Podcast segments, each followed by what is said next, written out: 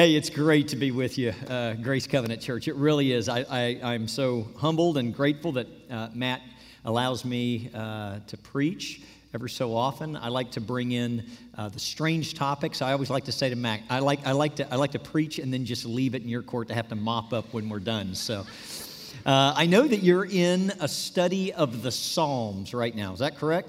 Yeah, we're not going to do that today. I'm going to preach about a fat man. True story. So uh, we'll get there in just a minute. But what I'd like to do is I'd like to pray and ask the Lord um, to open our ears. You know, I think there's something interesting that happens in a worship service. I think we sing to God, that's our way of talking to Him and speaking to Him about what we think about Him. And then we hear from God in the preaching of His Word. And so that, and so a worship service on Sunday morning becomes dialogue of a sort. And so I want to pray and ask the Lord to give us ears to hear what He wants to say to us this morning. Our Father, thank you uh, that, we, that you have opened the door and, and welcomed us to come and to be in your presence and to speak to you. And we have declared that you are powerful and that there is a wonderful name of your Son, Jesus Christ.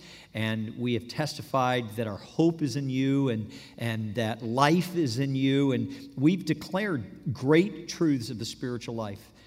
And now, by the power of your Spirit, you want to speak truth into our hearts. And so, uh, my prayer, God, is that you would open our ears and our hearts to receive. There's a you have a fascinating way, God, of knowing where each of us are and then speaking a message to us in all of our diversity that hits right where it needs to hit. I pray that that happens this morning. And so we commit this time to you and we thank you for the opportunity and pray it in the name of Jesus Christ. Amen. Well, I want to invite you to open your Bibles this morning to the book of Judges in your Old Testament. We're going to be studying a passage from Judges chapter 3. Uh, in 1991, uh, in the Balkan War, there were about 2,500 people that lost their lives to landmines in the country of Croatia. And from the start of that war to the end, over a course of about four years, there were 90,000 landmines that were scattered throughout the countryside of that country. The problem is that they had been placed, they had been buried without any sense of, of uh, mapping or regularity or knowledge about where all these landmines were. So that when the war was over, they had about 450 square miles in Croatia that were filled with landmines that were undetonated. They had no way of being able to find these landmines. So they came up with a solution honeybees. You see, researchers had spent millions of dollars studying honeybees and discovered that honeybees have a remarkable sense of smell. And so they collected large hives, large colonies of honeybees, and they began to train these honeybees. And the way that they train them is that they would lace the food source of the honeybee with a little bit of the chemical that's found in explosives. And they continued to do that day after day after day until it became clear that the honeybees would only go to food sources that had that particular chemical in it. And then they took the honeybees and they released them out into fields. And the honeybees would go and they would swarm around until they found a place where there was a landmine, and they would either hover, they would swarm over the top, or they would land on where the landmines were, so that the so that the, the researchers, so that the military personnel could go and they could dig up a landmine. They had used bomb sniffing dogs for a while, but the dogs were too heavy. Bomb sniffing honeybees, they, they weigh about a tenth of a gram. And so they were perfect for the job. And I want you to understand the principle of the honeybee today because it relates to the passage that we're going to look at. And that is that the honeybees were successful not just because of what they could do, but also because of what they wouldn't do. It was not just their abilities, but it was, in fact, their inabilities that God used for His purposes. And I'll have to tell you, in the world we live, life doesn't always look that way. When you and I think of leaders, when we think of people that are really changing the world, Christians that are making an impact in ministry, we typically think about uh, influential people that are uh, they're good-looking people, they are passionate people, they're creative people, they're organized people, they're great speakers, they're, they're able to draw a crowd, they, they network with people left and right. They are visionary and courageous, and they're smart and they're strong, and all of these kind of things. Those are the people that we, that we think God uses mostly. Those people tend to end up on staffs at churches. In fact, I said to my church, I've, I've, I've tongue in cheek said to my church that I get paid for being good. And the rest of you are just good for nothing. And that's the way I think a lot of times in churches we feel that there are those people that are elevated to this high position of being significant, and then there's just the rest of everybody else. In fact, I'll tell you, we're, we're looking for some key staff people on our church. And I assure you that when I interview and spend time with those men or women for this position or that position, I'm going to be looking for people that have high competency. I want to know what they can do. But the truth is, when God selects a person, he doesn't always use those criteria. You see, what we find in the Bible is that when God selects a person, He doesn't always choose somebody based on what they can do, but sometimes He chooses people based on their incapacity, on their liability, which is great news for every single person in the church today.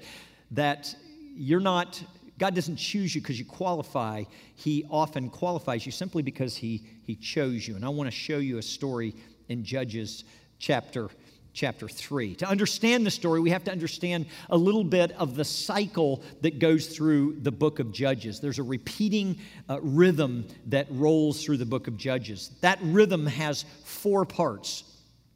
It begins with disobedience. God's people, the nation of Israel, find themselves in idolatry or adultery or injustice or something and because of their disobedience and their neglect of the law of God, uh, God then defeats them. He punishes or disciplines them. And he does that by sending in a foreign king to come and subject God's people to slavery.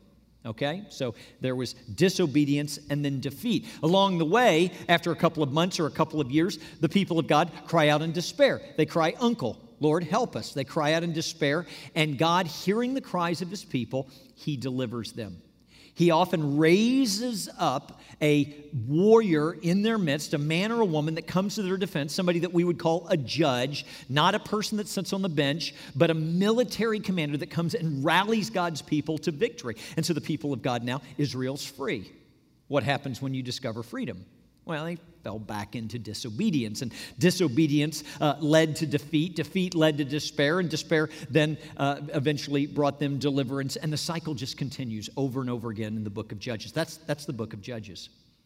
So we find that cycle gaining momentum in Judges chapter 3, verse 12. Listen to the word of God.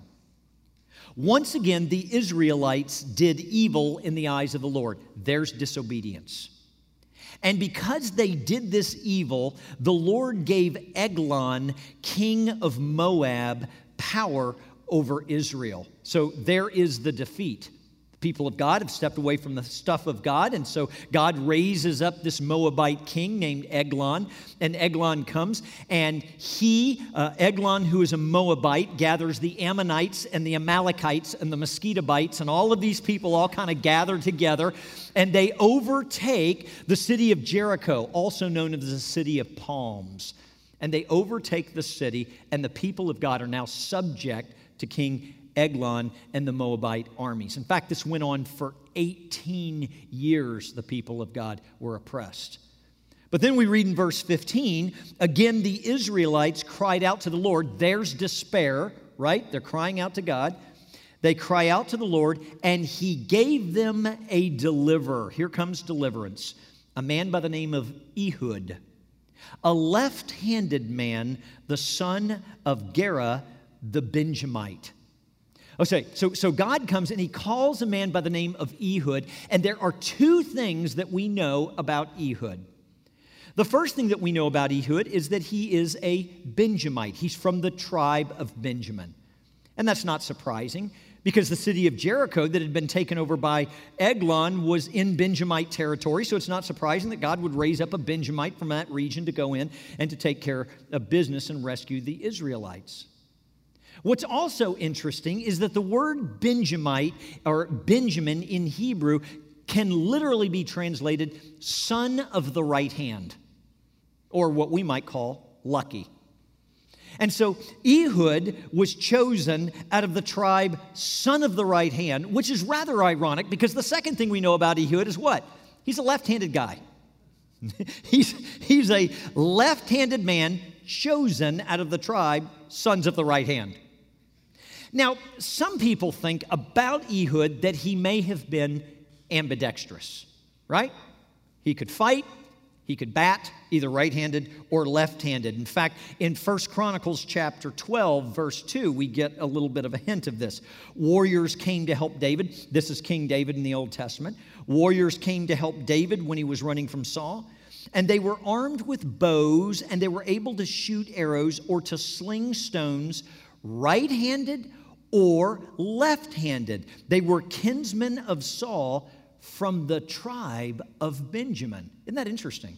It seemed that the tribe of Benjamin were raising up warriors that could fight with their left hand or their right hand. It's rather interesting. But the best interpretation of he was a left handed man is not that Ehud was ambidextrous. Listen carefully. Most theologians believe that the best understanding of that text is that he was handicapped or deficient in regards to his right hand. I don't want you to miss this. Ehud had a disability. He was a southpaw. And to be frank, he is not the guy that you and I would have chosen to go defeat a foreign king. You say, well, why is that? Because most military people were right handed. And a right handed man would have strapped the, the sword to his left thigh so that he could reach over and pull out that sword. And if he fought with his right hand, he'd hold his shield with his left hand. And in an army where most people were right handed, to be left handed would put your shield on the other side and your sword in this hand, and it would leave you exposed to an attacker on the outside. So, to be honest with you, you and I would not have chosen Ehud. If we lined up all of the soldiers and were choosing a hero to go in and to take out King Eglon, we would not have chosen Ehud. And yet, God chose a left handed man to be the hero of the story. I want you to listen to the rest of the text. It's a great story. The Israelites sent Ehud with tribute, that is, a tax or uh, a payoff or a bribe. They sent him with tribute to Eglon, king of Moab. Now Ehud had made a double-edged sword about a foot and a half long, not too, not too long, something that you could easily hide, and he strapped it to his right thigh under his clothing. He presented the tribute to Eglon, king of Moab, who was a very fat man. And after Ehud had presented the tribute, he sent on their way the men who had carried it. And at the idols near Gilgal, he himself turned back and he came to the king and he said, This, uh, I have a secret message for you, O king. Oh, yeah, he sure does. The king says, Quiet! And all of his attendants left him. Ehud then approached him while he was sitting alone in the upper room of his summer palace. And he said, I have a message from God for you. And as the king rose from his seat, Ehud reached with his left hand, drew the sword from his right thigh, and plunged it into the king's belly. Yes, this is in the Bible. And even the handle sank in after the blade, which came out his back. And Ehud did not pull the sword out, and the fat closed in over it. Love scripture. Then Ehud went out to the porch. He shut the doors of the upper room behind him and he locked him. Isn't this a great story? You didn't know you're going to come to church and hear a story about a fat man with a belly that closes over a sword. Let me tell you why I love this story. I love this story, first of all, because it shows victory. God's people victorious. I love this story, a second reason, because it shows vulnerability. It's what we call the vulnerability of Bible. That if I were writing the Bible about spiritual stories and heroes, I probably wouldn't have included the one of the fat man here. This is one of those stories that convinces us the Bible must be true because it just records life as it really happened. But the main reason I love this story because it shows that God is using a person that you and I would have never expected. We would have never have guessed that this is the man that God would call and that this is the man that God would employ for his purposes. There's a couple of principles I want you to take home from the story of Ehud. The first principle is that left handers are never left out of God's, God's purposes. Left handers are never left out of God's plan. When you look at the story of Ehud, let's, let's just agree he comes from a whole line of, quote, left handed people. Okay? The kinds of people you would have never have expected for God to use. Take Moses, right? When God calls Moses in the Midian desert and says, I'm going to send you back, you're going to be the spokesperson for, toward Pharaoh to set my people free. Moses went, blah, blah, blah. I don't speak very good. I, am a stutter. I, I'm not the guy that's the speaker. You need to choose somebody else. Or when God chose David, all right, David, who wrote most of the Psalms that you're studying here uh, this summer, when God chose David, David was a kid. He was a shepherd boy. In fact, he was so much not the guy you and I would choose that when God sent Samuel to go into Jesse's house, God says, You be careful, Samuel, because you're going to look at the outward appearance. And if you just look at the outward appearance, there's going to be a guy that you're going to find. He's not going to be the guy that you should choose, that you would choose outwardly, but I look on the inward parts of a person. And so you let me lead you to the person that I'm going to choose. In fact, David was such an unlikely hero, even his own daddy didn't bring him in from the pasture, right? His dad didn't even have high aspirations for his son. Or how about Mary Magdalene? Here is a woman of ill repute. She is a person on the margins, exactly the kind of pe- person that holy people, rabbis like Jesus, should never be around. And yet, Mary Magdalene becomes the first witness to the resurrection of Jesus. Listen, she is a major player in the New Testament. Or how about Peter? And James and John. You say, Pastor, those guys are stalwarts. They're, they're, they're heroes of the faith. Peter, James, and John, they didn't start that way. I mean, when Jesus called these men off the boats and said, Come follow me, and then he turned over and handed over all the reins of ministry. By the way, I would have never done that. I would have never handed off the ministry that I'd grown to these guys, but Jesus did. And what we know about Peter, James, and John, Acts chapter 4, you can look it up it says the crowds looked at them, kind of scratched their heads, and they thought, these fellas are just unschooled, ordinary fishermen. But they're being used by God. You see, the whole Bible is filled with absolutely unqualified people, at least from the human perspective. And to be, and to be frank about it, that's exactly the kinds of people that God wants to use today. He wants to use people that in their own minds they go, I would I don't think God would ever use me. Because think about it for just a minute. Every one of us have a because. I could never serve there. I would never go on a mission trip because I'm, I'm just, listen, I don't know my, my Bible. I could never serve in a ministry here. I'm just, I just don't have any experience. I would never tell my story in our home group because I'd just be flubbing all over myself. I can't tell my story. I'm not as eloquent as Pastor Matt or somebody. I'm just not that good. I, am not that creative. I'm, I'm just not that sharp. I'm not that spontaneous. I'm not that secure. I've got this history that's behind me that just totally disqualifies me from this thing or that thing. So many excuses. And I wonder, I just wonder if Ehud had some. When God says, hey, come here. I got something. I got something I want you to do. If Ehud went, oh, yeah, I mean, if you look at that, you, I, I am not your guy. You know why God chooses to use people like Ehud and Moses and Mary Magdalene? You know why? Because He designed you that way. In His sovereignty, He designed you with your personality, and He designed you with your passions. And He designed you with your talents and your gifts, or the lack of some that you wish you had. He designed you with the experiences that you've had in life. He was sovereign over all those things, good, bad, or indifferent. He was sovereign. And because He has been crafting your life, He intends to use what He has perfectly designed. Do you believe that? He does. He intends to do that. And so, and so we should realize that God doesn't have kind of first class Admirals Club, you know, executive platinum kinds of leaders in the church, and then everybody else just flies coach. That's not the way God works. God has a great desire to use everyone toward his purposes. He will use women as much as he will use men. He will use children as well as adults.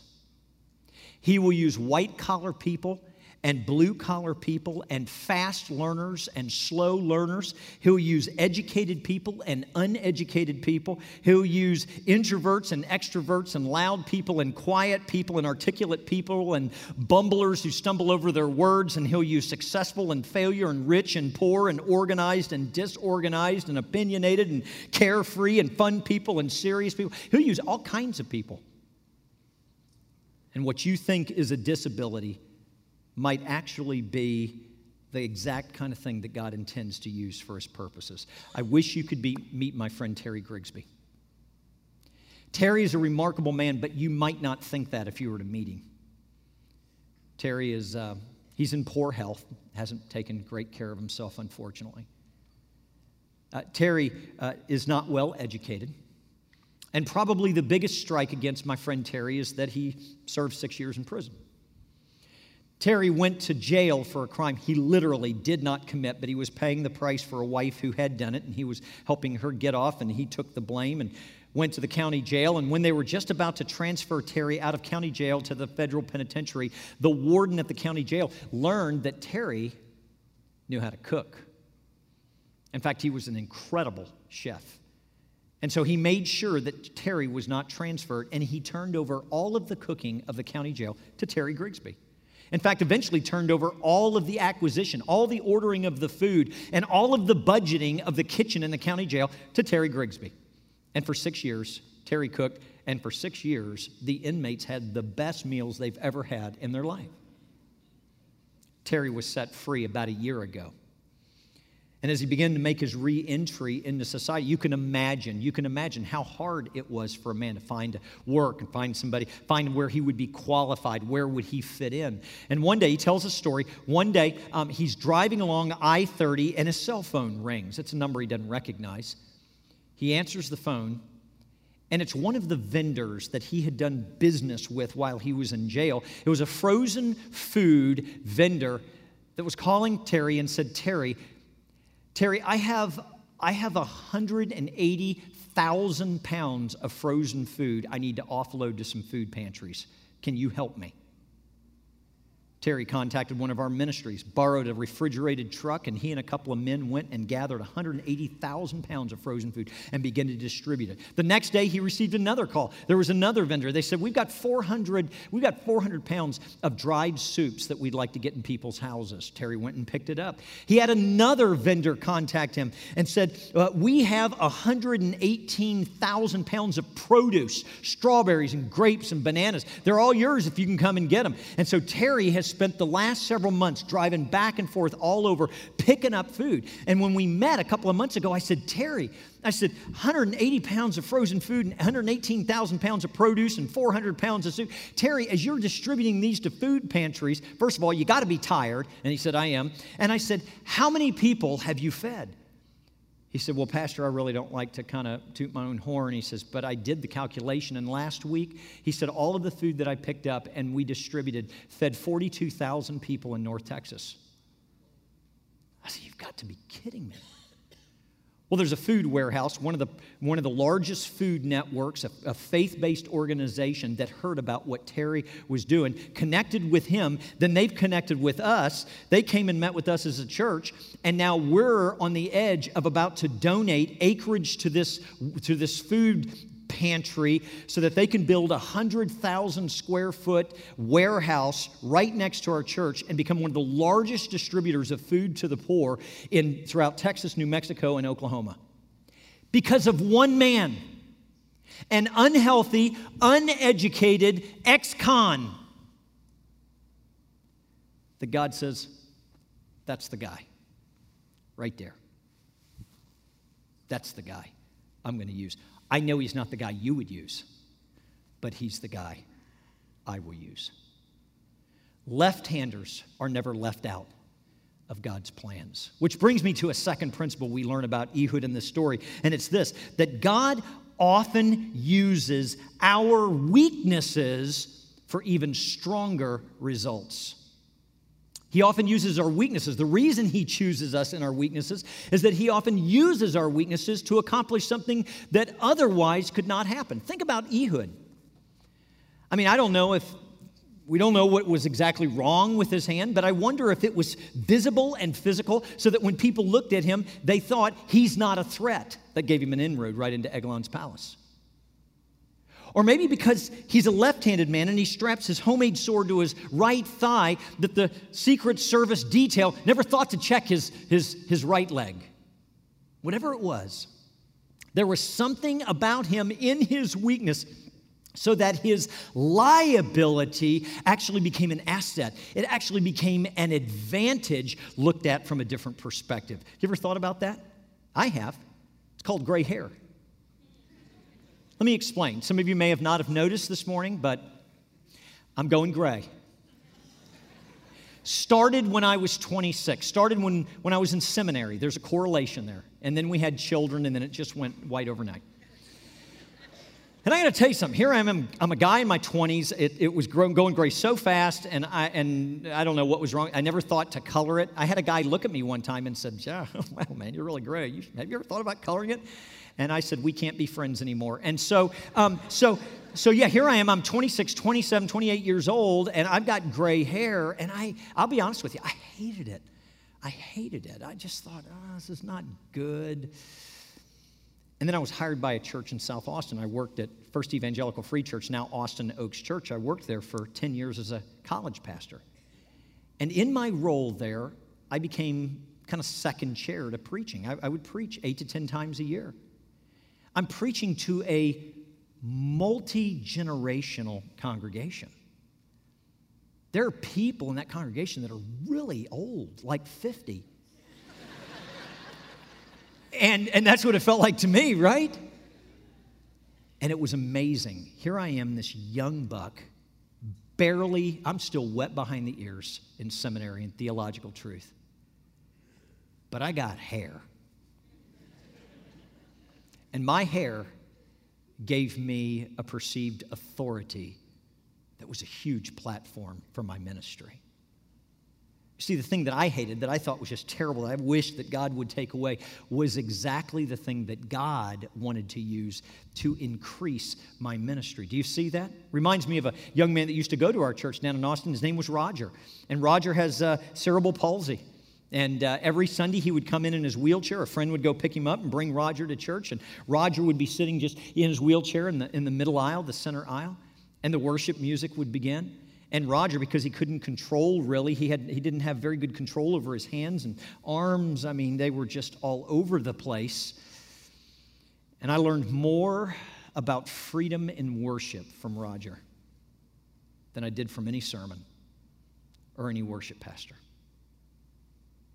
What would have been perceived in Roger as a liability and incapacity in the rest of the world became the way, the thing that God would use for much stronger results. So think about for a moment your yeah, but. Now, I want you to consider serving in our student ministry, or hey, this would be a great place for you to plug in helping with kids, or you know what, you should consider going to the men's retreat, the women's retreat. There's a short term mission trip, all of us have, because I've been through it in my life. We have those yeah buts. Yeah, but. That thing that you think just doesn't work. Perhaps that limitation actually can be exploited for something that's much stronger you're never thinking about. You say, Well, I'm too old. I'm too old. I can't plug in. Too old. In ministry, we call that seasoned. There's wisdom and experience you have. The younger ones don't have that.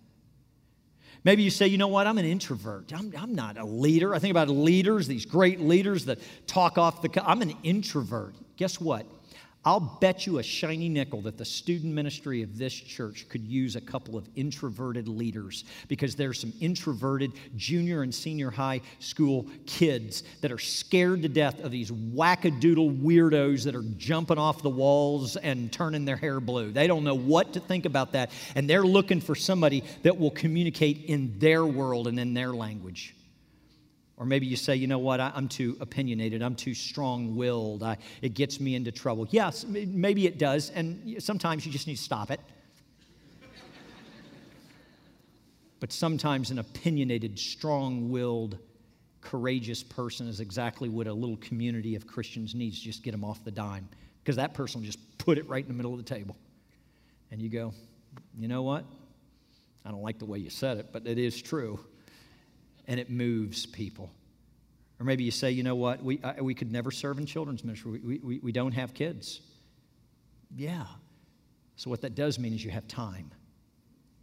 You don't have kids, that means you got a whole lot of time and the not having kids that you may have thought was a liability for so much of your life and sad limitation, all that comes with that, perhaps that actually positions you in a way to give a kind of time that somebody else can't give. Perhaps the thing you think is a weakness, God might use for stronger results. And so left handers are never left out of God's purposes, and your weakness can actually be used for stronger results. This leads me to the final and the most important principle of this text, and it's this that God intends to be the hero of every story.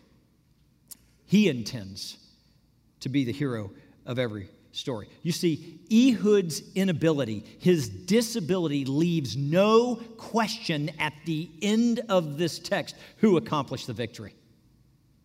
It leaves no question who it was that gets the glory in this story. In fact, he announces in verse 28 these words The Lord has given Moab, your enemy, into your hands. Ehud didn't get finished and go, uh huh. I don't know how that translates in Hebrew, but he didn't, he didn't, he didn't say, you know, uh, he, I, when he accomplished the victory, he pointed, he says, you look at me, I can tell you, I, I don't have much going for me. So we have to all conclude God did it. We have to conclude that the victory is God. And the reason is that God has no intention of making heroes out of you and me. Do you know that? He does intend, however, to enfold us in his unfolding plan and intends to make hero a hero of himself. That's, that's why God does what he does. In fact, Paul says this in 1 Corinthians chapter 1 when he's describing the whole work of salvation. He, he says this He says, Brothers, think of what you were when you called, which when you were called, which should translate into we weren't nothing. Okay? Think of what you were when you were called. Not many of you were wise by human standards. Not many of you were influential, and not many of you were from noble birth. But God chose the foolish things of the world to shame the wise. And God chose the weak things of the world to shame the strong. And He chose the lowly things of this world and the despised things and the things that are not to nullify the things that are in other words, God, in his sovereignty and in his pleasure, didn't go out and find all the sharpest, greatest, most talented spiritual people and say, Come on in.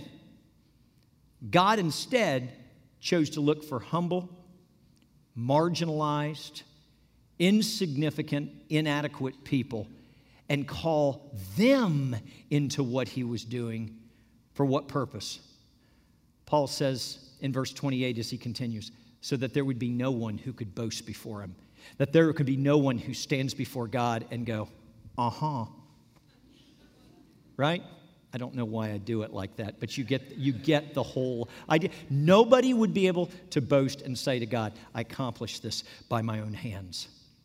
Paul reflects the same kind of idea in Second Corinthians chapter 12. You remember Paul had this thorn Remember, he talks about the thorn and he prays three times God, would you take away this thorn from me? And a lot of people here in this church and in my church, they prayed, God, I have this thorn. i am insecure. I wish you take that away from me. I don't speak very well. I wish you take it away from me. I can't remember scripture. I try to, but I can't. I wish, gosh, I wish I could always remember scripture. And it just it feels like such a limitation. And I don't feel like I'm very creative and I don't feel like I'm very organized. We all have our thing that we feel limits us and prevents us from doing all that God wants us to do, and we pray.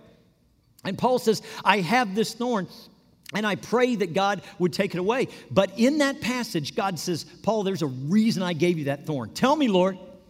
God says, I gave it to you to prevent you from becoming conceited,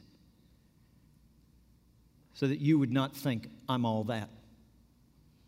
He says, What I will do, though I won't take away the thorn, While I may not make you more organized and I may not make you an eloquent speaker and I can't erase the past, this is what I will do.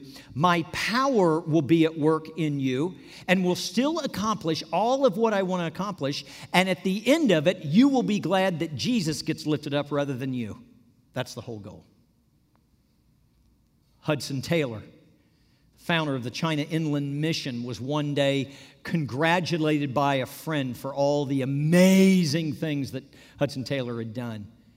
And Taylor's response is brilliant. He says, It seems to me that God looked over the whole world to find a man who was weak enough to do his work. And when at last he found me, he said, He's weak enough. He'll do. All God's giants have been weak men, and I would add women. All God's giants have been weak men who did great things for God because they reckoned Him being with them. They knew that it all depended on Him. And so they're okay being weak because it all relied on God. And if there's any question that this is the way God works, just look at the cross of Jesus Christ. See, the Bible says that when God chose to redeem the world, he sent his own son in human flesh. And this is how Isaiah the prophet describes Jesus. He had no beauty or majesty that we should be attracted to him. In other words, you and I would not have looked in the crowd and picked out Jesus to be our Messiah. We wouldn't have done it. But God. God elected to send his son in human flesh. And it was precisely because of Jesus Christ's weakness of being a human being that he could die for the sins of the world and accomplish salvation for every one of us. And for what purpose? So that the death of the Son, the Father, would be glorified. That's what God's doing. He loves our weakness, He loves it because it is an opportunity for God to shine. I was in Cuba about a year and a half ago. I was visiting some of our church planters that were there with a ministry that we partner with. And I had been invited to preach a message at a church on one end of the island, and the church was made up almost entirely of people with a disability, a physical or an emotional or mental disability. So I decided that I would preach God of the left handers. Why not? It's a perfect text, how God will use anybody. So I gathered my notes in my Bible. We traveled to this church. We walked in as the worship service was getting underway. I met a few people, and it was just such a great thing. And then they sat us on the front row, as they typically do, and, and uh, so that we could just kind of be there front and center and see what's going on. The worship, led by this little band of, of mismatched people, was some of the most beautiful worship I've ever been a part of in my life. And then it hit me. The worship leader, a lady who looked like she was maybe 30, 35 years old, lifting her hands in the air, was missing part of her right arm. It's just a little nub about halfway down her arm where you would have expected the rest of her right hand to be. I panicked. I can't preach this text. How do I preach about the God of left handers? And there was a woman who literally only has her left hand. You know, I'm flipping through trying to rewrite sermons along the way. And in the absence of anything else, I got up to preach. She went and sat on the front row. I'm like, can't you just, isn't this be a great time to go visit your family? She sits on the front row, and I begin to preach about Ehud. And she lights up. After the message and the worship service, I had to go meet this remarkable lady.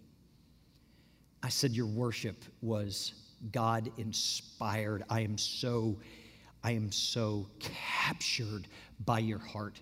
What is your name? She says, My name is Hope. I said, Of course it is. Of course it is. The story of Ehud gives us hope. Hope that none of us are left out of God's plans. Hope that whatever is a weakness in us, that God can use that to accomplish incredible results. So get ready. There are no yeah buts in the body of Christ. And hope that if you and I will say yes, Lord, I don't know how you're going to use all of this, but I'm in. Hope that He will use us, just like He did Ehud, to accomplish any of His purposes, and along the way, that God will get the glory. Let's pray together. Father, I thank you for the example of this leader servant who said yes. And I wonder if his, I wonder how many times in Ehud's life he might have said no, or people might have said no to him or about him because of his disability. I can sure identify with him because every one of us have something that makes us afraid or makes us feel inadequate or makes us feel like we can't contribute. And yet, God, you have proven time and time again that you love to raise up humble people and use them to accomplish your purposes. And God, we would say to you today, okay, Lord, here I am. Would you use me? over and over again. And God, if at the end of it I am not the hero of the story, that'll be just fine as long as you're lifted up and people are more enamored with you than what I accomplish. Help us to say yes to you, to be used by your purpose. And we pray in Jesus' name, amen.